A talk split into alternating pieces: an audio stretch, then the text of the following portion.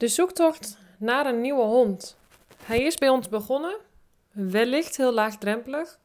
En tegelijkertijd dacht ik, ik ga delen wat er in mij uh, omgaat. Ik zal je ook vertellen wat de aanleiding is van de podcast. Want ik ga aanstaande zaterdag, dit weekend, kijken bij een nestje die in het asiel zit.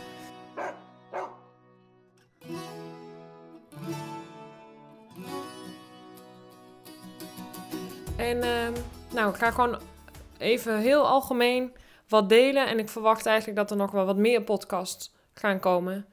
Op de eerste plaats heb ik natuurlijk nog een hond. Ik heb Nimrod, een Tefurus herder. En die wordt 4 december, dat is bijna, wordt hij 13 jaar. Uh, Nimrod is enerzijds fysiek gezien nog best wel een gezonde hond. Uh, het doet me ook denken dat ik nog heel graag een podcast wil opnemen. Hè? Hoe ga ik om met de oudere hond? In, in, in ons geval ook en onze context die daarbij hoort. Maar um, en anderzijds, weet je, de vraag van hè, hoe lang gaat dit nog door, hangt natuurlijk heel erg boven zijn hoofd. Ehm, het is een fysieke hond, hij is mentaal heel sterk en ook weer niet. Ehm, ik zal niet te lang nu ingaan op zijn ouderdom, want de podcast heeft als thema de zoektocht naar een nieuwe hond. En nieuwe hond, hè, ik merk dat ik in mijn hoofd daar dan een beetje moeite mee heb, want hij is niet de vervanger van. Maar ja, tegelijkertijd komt er weer een nieuwe hond ergens een keer, verwacht ik. Ehm, en ik zeg dat allemaal met een beetje mitsen en maren, omdat ik ook merk dat er ook vragen in mijn hoofd zijn: wil ik dat? Ga ik echt weer een hond nemen? Ik vind de verantwoordelijkheid voor een hond heel erg groot. En ehm, door mijn werk eigenlijk nog wel meer. Ik kan er niet meer luchtig naar kijken. Ik kan er niet meer makkelijk over nadenken. Ik kan niet meer niet de problemen zien. Dat betekent niet dat ik de leukigheid er niet van zie. Maar je ziet ook bij alles de maren. Anyway, um, ik zit dus al een tijdje gewoon wat rond te neuzen naar, hey, wat is er allemaal? En met regelmaat denk ik, oh, dat zou leuk kunnen zijn als je denkt in een ras. Dat zou een leuk ras kunnen zijn, dat zou een leuk ras kunnen zijn. Uh, bij mij staat eigenlijk alles open. Tuurlijk heb ik voorkeuren, maar alles staat open. Het lijkt me wel heel erg leuk als ik mag kiezen om een teefje te krijgen. Uh, ook wel een beetje omdat ik al nu dus twee keer een reu heb gehad in mijn leven. En het lijkt me gewoon leuk om een keer een teefje te hebben. Maar wederom is het zo dat ik ga voor de match. Dus als er een betere match is met een reu, ga ik voor een reu. Um, qua ras past er heel veel hier. Als we echt specifiek op een ras gaan zoeken. Dus we kunnen best veel bieden, ook al hebben we een jong gezin. We zijn relatief veel thuis. Uh, we houden alle twee, en dan doe ik even op mij en mijn man, van beweging, geven aan de hond, naar buiten gaan met de hond. En uh, op die manier past er best wel wat in ons leven. Um, maar goed, het hoeft niet per se een pub te zijn. Het hoeft ook niet per se een pub te zijn bij een. Uh, uh, dat hij bij de fokker vandaan komt. Daarmee bedoel ik, het mag een herplaatspub zijn. Eigenlijk natuurlijk jammer genoeg dat zo'n beestje herplaatst wordt. Maar je begrijpt wat ik bedoel. Uh, tegelijkertijd is vind ik het. Um, ja, Um, ook lastig om een pub te nemen, omdat ik zie wat de intensiteit is van een pub. Een pub lijkt allemaal heel leuk en schattig en, en noem het op. Maar een pub hebben is gewoon ontzettend veel werken. Um, daar ben ik me meer dan bewust van. En ik, ik vind niet dat ik geen pub mag nemen. Ik ben ook niet helemaal achter de Adopt Shop. Uh, hoe zeg je dat? Ja, het, het, voor mij is het zo dat we denk ik een totaal andere laag aan te kijken hebben als we het gaan hebben over adopt on shop. Ik ben ook niet pro buitenlandse hond, omdat ik vind dat we al die beestjes maar moeten redden. Echt verre van en integendeel zelfs. Um, maar wederom hebben we dus een fundamentelere laag aan te kijken als we het gaan hebben over dit stukje. Um, dus dat betekent dat echt letterlijk alles open staat. Het mag een buitenlandse hond zijn, het mag een adoptiehond zijn, alle rassen zouden kunnen. Um, reu of teefje zou kunnen. En voor mij zou op de allereerste plaats zo zijn dat ik gewoon de hond zou willen zien en zou willen observeren. Kan ik de hond bieden wat als hij nodig heeft op dit moment? En kan de hond ons geven wat wij nodig hebben? Dat klinkt een beetje raar. De hond staat voorop prioriteit, uh, de behoeften ook. Maar daarmee doe ik dus wel eigenlijk op het stukje. Um, ik bedoel, wij nemen ook een, een, hond en ons leven zit op een bepaalde manier in elkaar. En kan die hond, past die in dat plaatje? Dus of hè, kan een hond ons daar ook iets in geven? Ik ben iemand die wel houdt van een actieve hond, een trainbare hond, die echt wat kan doen met de hond. Waar, waar ook wel waar een beetje een uitdaging in zit. En tegelijkertijd hebben we het gezin Waar je, hoe je het ook went of keert, het gezin staat op één. Dat is niet eens zo op die manier een keuze, maar dat gaat automatisch zo. Uh, want je bent altijd bezig met de kinderen en dan komt de hond. Um, en dat, dat past prima. Nou ja, maar, maar, je, maar je begrijpt het. Dus s ochtends is het de spitsuur, de kinderen gaan naar school, noem het op. Ja, daarin moet een hond. We moeten daar wel met z'n allen een, een ritme in kunnen vinden. Oké, wat is het geval? Ik zie leuke, een leuk, um, een border collie vind ik een leuk ras. Ik ben me ook helemaal bewust van alle nadelen van dit ras. Ik vind ook dat je in dit ras op dit moment ontzettend veel uh, contrasten ziet. En ik vind ook dat er nog weinig goed gefokte honden van deze, van dit ras is. Um, ik zie ontzettend veel broodfok border collies met alle gevolgen van dien. Um, ook slecht gefokte honden dat is, dat, hè, dat is voor mij een onderscheid tussen een broodfok en slecht gefokt. Het is in beide gevallen niet, niet erg gunstig voor de uitwerking. Maar een broodfokhond heeft vaak ook nog in erbarmelijke omstandigheden geleefd, als het dan al niet de moeder is.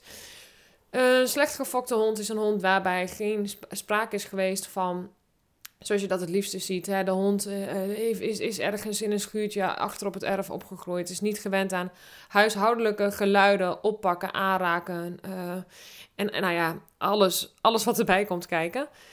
Um, een border collie nestje uh, is dus ook wegens omstandigheden ergens vandaan getrokken. Een nestje, volgens mij, ik verwachtte dat de moeder is, maar ik zag wat meerdere border collies bij die bij dat asiel staan. En um, nou, zodoende dacht ik, ja, oké, het, het, past mij. Ik, op zich voel ik er wel wat voor om een hond te helpen, niet te redden. Maar echt, ja, ik bedoel, uh, ik zou natuurlijk prima zo'n beestje zijn plekje kunnen geven. Ik ben me ook bewust van wederom dus weer de nadelen. Oké, je hebt een hond, die is al een maand of zes.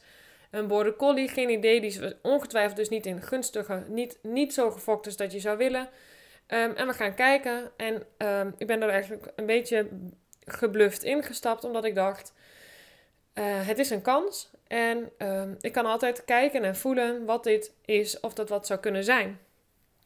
Maar die zoektocht brengt ook meteen spanning met zich mee. Want het maakt ook dat de vragen omhoog kunnen zetten, komen zetten: wil ik dat wel? Kan ik dat wel? Kan ik dat nu bieden?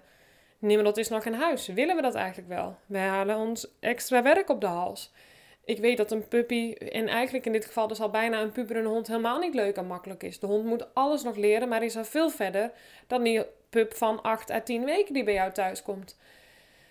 Um, de hond heeft al echt wel wat negatieve, of laten we even hem, uh, zonder daar iets aan te koppelen, maar heeft al leerervaring in zijn pocket. De hond heeft een genetisch pakketje meegekregen. En is in dit geval ook nog in misschien wel een situatie tot leven gekomen die niet geheel ontspannen of stressvrij was.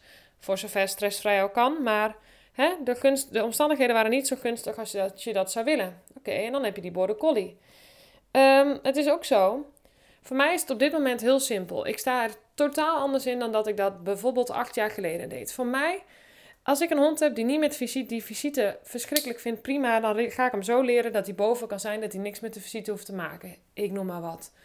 Dus dan, voor mij hoeft het allemaal niet perfect. Hij hoeft niet de perfect getrainde hond te worden. Het hoeft niet een hond te zijn die 100% goed luistert. Het moet wel een hond zijn die de komende 13 jaar, als ik even uitga van een border collie die ook 10 tot 13 jaar zou kunnen worden, bij ons in ons leven kan functioneren. Dat betekent dat ik uh, plekjes heb waar de hond naartoe kan. Dat het een hond is die dat ook makkelijk aan kan. Ik moet wel mijn huis uit kunnen, want mijn leven is nou eenmaal dynamisch. En het is beter gezegd zelfs, ik sta aan het begin van een dynamisch leven.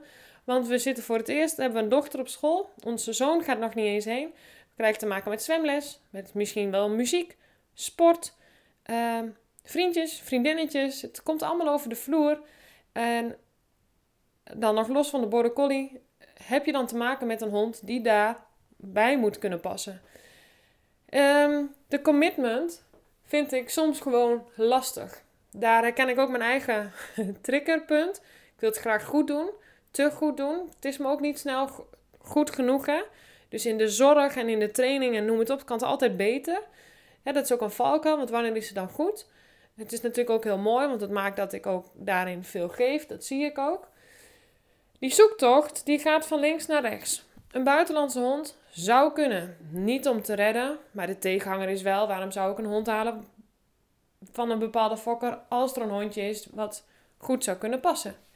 Maar ja, buitenlandse hond vind ik lastig. Op basis van wie of wat moet ik, hè, wordt, is zo'n beschrijving of zo'n, is, is gedrag geïnterpreteerd. Ik zie ontzettend veel ja, stichtingen met ook weer allemaal hun eigen visies. Wie of wat heeft bepaald hoe een hond zich gedraagt en hoe zou dat dan kunnen matchen in ons systeem, hè? in ons thuissysteem, zeg maar, in ons dagelijkse leven. Dus ja, die vind ik lastig. Het voordeel van een asiel vind ik daarin ook wel dat het een Nederlandse hond is die hier. Hè, we hebben genoeg honden in Nederland die ook een, hulp en een plekje nodig hebben.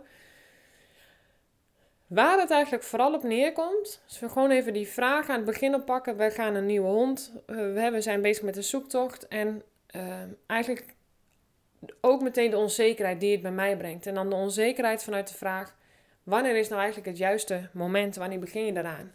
En ik denk, hè, ik, ik bedoel, ik coach best wel vaak mensen ook die een hond zoeken. En eigenlijk zeg ik heel vaak: de vraag is of er een juist moment is. Want ik denk dat het altijd een beetje een, een sprong in het diepe is. Wanneer ben je er 100% klaar voor? Niet. De vraag begint bij: wil je nog een hond? Ja of nee? En heb je op dit moment het leven zo in elkaar zitten dat daar een hond bij past. Kan en wil je de komende 10 à 13 jaar de zorg voor een hond dragen en kan je dat bewerkstelligen of niet? Ehm, vaak zijn er best wel veel rassen die bij iemand past. Het is niet zo dat er per se maar één ras is die bij iemand past. En ik zelf, als ik helemaal mijn, mijn voorkeur zou uitspreken, ik zou heel graag echt een echte oerjachthond willen hebben. Lijkt me super tof. Maar gaan we niet doen. Ehm, niet nu, althans. En terwijl ik dit zeg, denk ik, ja, weet je, het zou in theorie prima kunnen.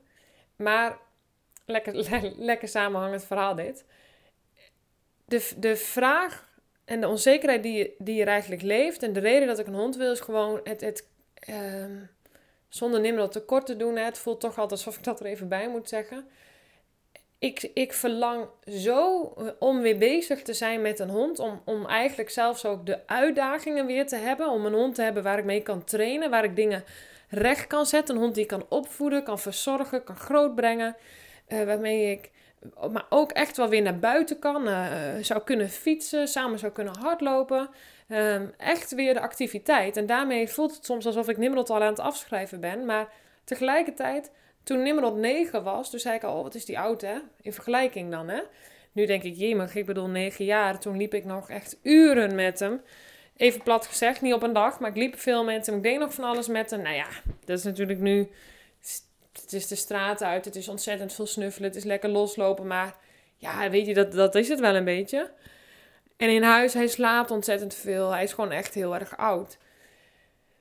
Dus het verlangen om, om ook echt weer input te krijgen. Gek genoeg ook gewoon echt voor mijn werk. Hè. Ik heb het gewoon echt nodig om input te krijgen, om, om te bedenken. Soms moet ik ook echt nadenken van, oh ja, maar wacht even. Ik heb met Nimrod echt wel problemen gehad. Ik heb echt problemen gehad en, en hulpvragen gehad waarvan ik dacht, hoe, en wat, wat moet ik hiermee? En het was echt niet altijd makkelijk en... Nou ja, ga zo maar door. Maar dat vergeet ik bijna. Want hij slaapt de hele dag. Eigenlijk zou je hem bijna vergeten. Binnen gewoon de routine van uitlaten, leuke dingetjes doen, knuffelen. En dat soort dingetjes zou je gewoon bijna vergeten dat hij er is. Hij trekt zich terug, hij is super lief, hij is super makkelijk. Uh, ja, het, gewoon, weet je, het loopt gewoon. Het loopt gewoon. En um, ja, als je dan weer zo'n nieuwe hond neemt, je weet niet wat je krijgt. Maar eigenlijk, ik zei laatst tegen een klant, hadden we, had ik een kennismakingsgesprek voor een één op één traject. En toen zei ik, ja weet je, ik denk als ik een nieuwe hond krijg, ik weet, dan, dan ga ik ook hulpvragen krijgen. En voor mij zit dat niet in dat hij dan onopgevoed is of dat ik het niet zou aankunnen. Maar dat zit voor mij gewoon in het feit dat je gewoon een hond hebt met een emotionele beleving van zijn buitenwereld. Hij heeft zijn genetische pakketje, hij heeft zijn verhaaltjes, zijn dingetjes, zijn leerervaringen. Hij vindt iets van dingen. En dat heb ik te begeleiden. Daar, heb ik hem bij te helpen. Hij heeft zijn eigen procesje hier op aarde, zeg maar, zijn eigen dingetje en reisje te maken. En uh, en, en eh, dat, dat hoeft helemaal niet heel vlekkeloos te gaan, maar dat betekent ook dat we uh, ja, daarmee te dealen krijgen. Voor mij is dat niet eens een, een, vraag, maar eigenlijk gewoon een logisch gevolg van een levend wezen die zijn emotionele, mentale en fysieke uh, dingetjes zou kunnen tegenkomen.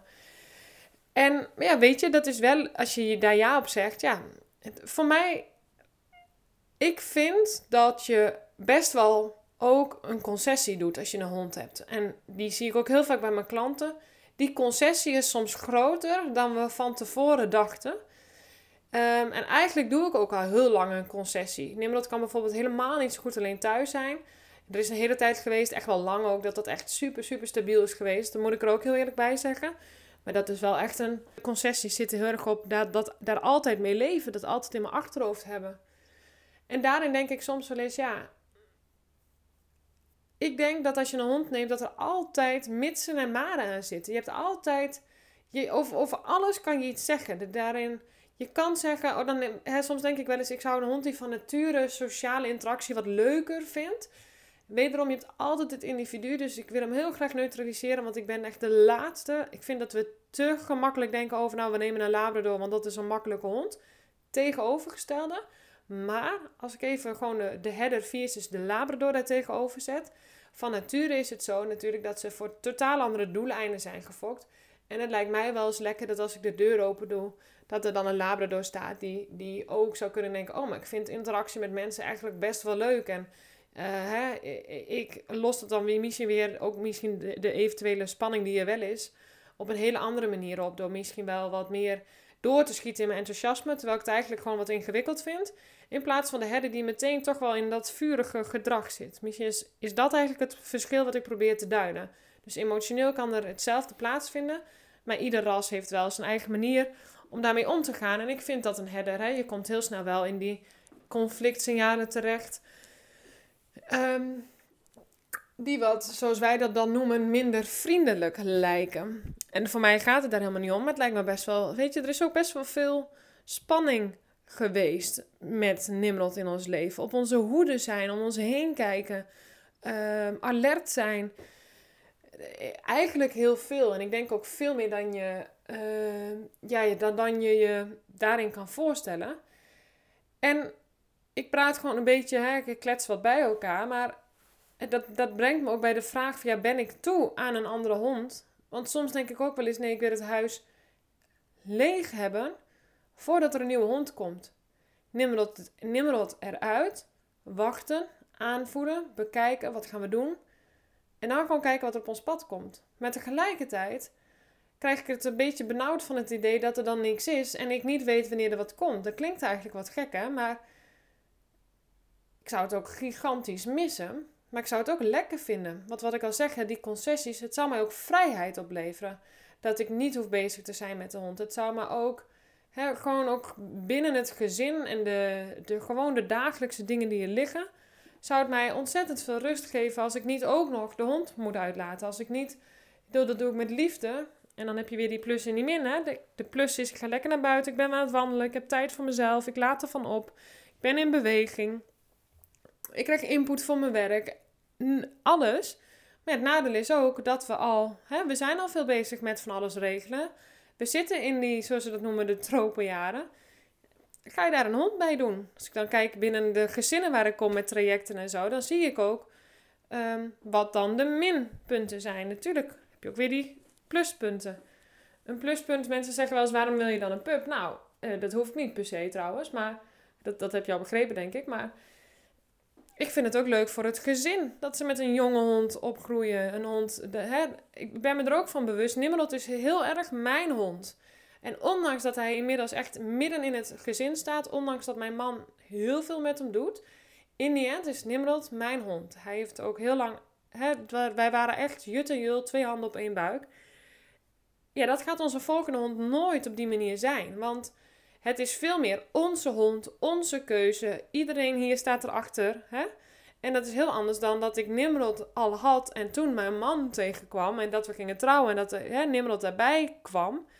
Alles daarin was best wel veel ook van mij. En dat is, met deze hond gaat dat heel anders zijn. Dus de hond krijgt ook een andere rol daarin. Uh, ik was zelf het kind, maar mijn ouders zeiden altijd dat wij, ik kom uit een gezin met vier kinderen, als we verdrietig waren, liepen we eerst naar de hond en dan gingen we naar onze papa en mama toe. Um, ja, ik kan me voorstellen dat een hond eventueel, hè, dat, dat, dat dit wat is wat de hond ook aan de kinderen zou kunnen geven. Een stukje troost, een stukje vriendschap, een stukje. Het, het is toch wat een hond doet. Nou, zoals je begrijpt, kan ik dus niet meer neutraal, enerzijds niet neutraal kijken. Tegelijkertijd zie ik ook wat de um, voordelen zijn van mijn werk. Ik bedoel, um, bij heel veel honden denk ik, ja, weet je, dat, dat Volgens mij is dat prima recht te trekken. En, en, en, kunnen we daar prima wat mee? Het is, het is immers mijn werk, dus je zou zeggen dat dat moet lukken. Maar de zoektocht naar een hond vind ik dus spannend, omdat ik dan, stel, hè, ik ga zaterdag bij die puppies kijken, stel ik denk, stel het is wat, dan, dan is de vraag eigenlijk wel, ben ik daar dan nu aan toe? Ga ik dat dan nu echt al doen? Maar wanneer ben ik er dan wel aan toe? Want die mits en maar heb ik al benoemd in deze podcast, maar wanneer ben ik er dan wel aan toe? En daarmee beantwoord, beantwoord ik ook meteen de vraag van, hè? Maar, maar eigenlijk heb je dus uh, meteen dat mensenbrein, of je bewustzijn versus je onderbewustzijn, je hebt een bepaald gevoel, denk ik. En je mensenbrein probeert dat analytisch te maken. En die probeert daar van alles te relativeren. Van ja, uh, wel doen, niet doen, kan het wel. Heb ik er wel tijd voor, heb ik er ruimte voor? Dat zijn hele terechte vragen. En dan heb je dat gevoel eronder die zegt ja of nee. Ik heb ook genoeg honden gehad die dan werden doorgestuurd waarvan ik ook duidelijk dacht nee. En hier denk ik, ja, dit zou in potentie, zou dit wat kunnen zijn ik ben me ook bewust van mijn eigen blokkades en triggers hierin. Hè? Ehm, hè, want als je, als je lat heel hoog ligt, mijn lat ligt heel snel heel hoog. Ik ben daar ook van alles mee aan het doen trouwens. Hè? Dus het is niet alleen bewustzijn, maar uh, het stukje, het is niet, niet goed genoeg. Ik moet, moet meer geven, zeg maar. Die zit er ook heel erg in. Als je die daar tegenover zet, is natuurlijk logisch dat die extra zwaar weegt. Hè? Want ja, uh, kan ik daarin dan voldoende geven? Maar door mijn werk is het wel ook gewoon zo. Ik zie gewoon zo ontzettend veel dingetjes. Dat ik er niet meer neutraal in kan staan. En dat is op zich eigenlijk alleen maar mooi. Ik sta er überhaupt eh, tegelijkertijd wel neutraal in. Maar dan dus meer op de manier van. Ja, uh, weet je, het, het, maakt me niet zo heel veel uit. Het hoeft niet perfect. Het is prima als je gebreken hebt. Um, hè, en dan gebreken die passen in ons systeempje. Zodat we wel Hè, het moet niet zo kunnen zijn dat ik bijvoorbeeld geen visite kan eh, ontvangen als, als je een hond hebt die daar hulpvragen heeft. Want hoewel ik dat natuurlijk eh, goed zou kunnen begeleiden en kunnen bijstellen, daar geloof ik wel in, is het wel zo dat ik gewoon mijn leven heb in die tropenjaren. En dat er veel vriendjes en vriendinnetjes over de vloer zullen gaan komen. We wonen in een straat waarbij letterlijk de kinderen in en uitstappen. Ja, dat moet dan wel passend zijn. Hè? Dat is wel, uh, het moet allemaal wel passend zijn. En um, nou, zo een beetje dacht um, ik deel met jullie mijn gedachtenspinsels over hoe ik daarnaar kijk. Um, voor mij zou het dus alles kunnen, van alles kunnen worden, zowel qua ras als qua mogelijkheden. Als ik mijn voorkeur uitspreek, dan zou ik een hond willen hebben die niet al te groot is. Um, een border collie zit voor mij daarin, dus dat is eigenlijk de max. Het liefst dus dat of kleiner. Um, ik vind een teefje zou ik heel leuk vinden, zou ik heel graag willen. En uh, mijn voorkeur zal wel uitgaan naar een hond die trainbaar en actief is. Tegelijkertijd is dat niet noodzakelijk. Misschien zit het wel meer op, ik zou wel een relatief jonge hond willen hebben. Dus laatst stuurde iemand een Labrador door van 6 jaar. Ja, op zich zou het perfect zijn. Alles erin zou perfect zijn. Als je luistert naar die tropenjaren en, en, en hoe ons leven er een beetje uitziet. Mensen die in en uitlopen en, en hoe, hoe de hond daar allemaal mee om kon gaan volgens de beschrijving. En tegelijkertijd is de hond dan al zes jaar. En ik heb het bij Nimrod echt ontiegelijk gemist. Um, ja, dat die afbouw er zo is van het wordt steeds minder. Ik zou heel graag juist even een tijdje weer meer willen. En, en heel erg graag de uitdaging, in de breedste zin van het woord, met hem willen aan kunnen gaan. Met haar zal het dan worden. Dus een hond van maximaal twee jaar zou ik het liefste hebben. En uh, een niet al te groot ras, zoals ik net al beschreef. Nou ja, goed. Dat zijn mijn gedachtenspinsels. Uh, ik verwacht dat ik daar nog wel op terug zou komen. Ik zou ook eens terugkomen op bijvoorbeeld zo'n ontmoeting met die puppies. Uh, daarin heb ik ook aangegeven. Volgens mij staan er drie of vier of zo. Ik wil niet per se bij eentje kijken. Ik wil gewoon de pup zien en daar binnen kijken hoe of wat. Uiterlijk staat voor mij echt op geen enkele manier op een hoge plaats.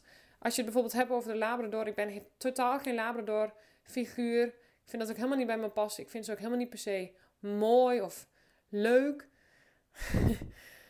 en terwijl ik dat zeg, ja, weet je, voor mij hangt dat gewoon heel erg af van de individu. Want ja, als jij gewoon een leuk individu bent, vind ik jou mooi en vind ik je leuk. Voor mij zit mooi überhaupt niet in uiterlijk. Uh, je bent gewoon mooi om wie je bent en om hoe je doet en hoe je in de wereld staat. En En ik, ik vind bepaalde rassen mooier dan andere rassen. Maar ik kom bij Labradors waarvan ik denk, wow, ik vind jou echt heel leuk. Maar als je gewoon heel clean kijkt, is de Labrador niet het eerste ras waar ik op uit zou komen. Maar als het zou passen, zou ik een Labrador hier in huis nemen. Als er een herplaats Labrador, Labrador is en die zou twee jaar zijn bijvoorbeeld... en het zou allemaal passen en het zou logisch zijn... zou ik een Labrador in huis hebben. Ondanks dat ik zo nu van tevoren met mijn bewustzijn zou zeggen... nee, Labrador, nee, dat past niet. Of uh, nee, een flat-coated retriever, nee, dat, uh, dat past niet bij me. Als het past, dan past het. En dan is het uiterlijk voor mij echt totaal ondergeschikt aan, aan al die andere belangen. Want ik denk dat we heel vaak verkeerde keuzes maken... waarbij vervolgens een match niet logisch lijkt te zijn... Um, of niet, niet goed is met alle gevolgen van dien. En dan doe je echt concessies. Want dan kom je op hulp vragen bijvoorbeeld. En, de, en die concessies zijn veel groter dan naar een hond kijken waarvan je denkt, nou, hè, dat zou ik zelf niet uitgekozen hebben. Want dat vervalt, want dan uh, is de, de, de liefde of het plezier van de hond veel groter. Nou, ik ga hem nu echt afronden, deze podcast. Het is superleuk dat je hebt geluisterd. En ik uh, ga je meenemen in mijn reis naar een nieuwe hond. Mijn, mijn twijfels, ook mijn onzekerheden, mijn vragen. En uh, misschien ook wel mijn kritische blik op het nemen van een hond. En natuurlijk gewoon altijd de vraag die overeind blijft staan. Weet je wat? ja, weet je, we, we hebben Nimrod nog of zo. Dus, dus daar, daar wil ik vooral heel graag nog bij stilstaan en hem geven wat we hem nu nog moeten, mogen en kunnen geven. Bedankt voor het luisteren en tot de volgende keer.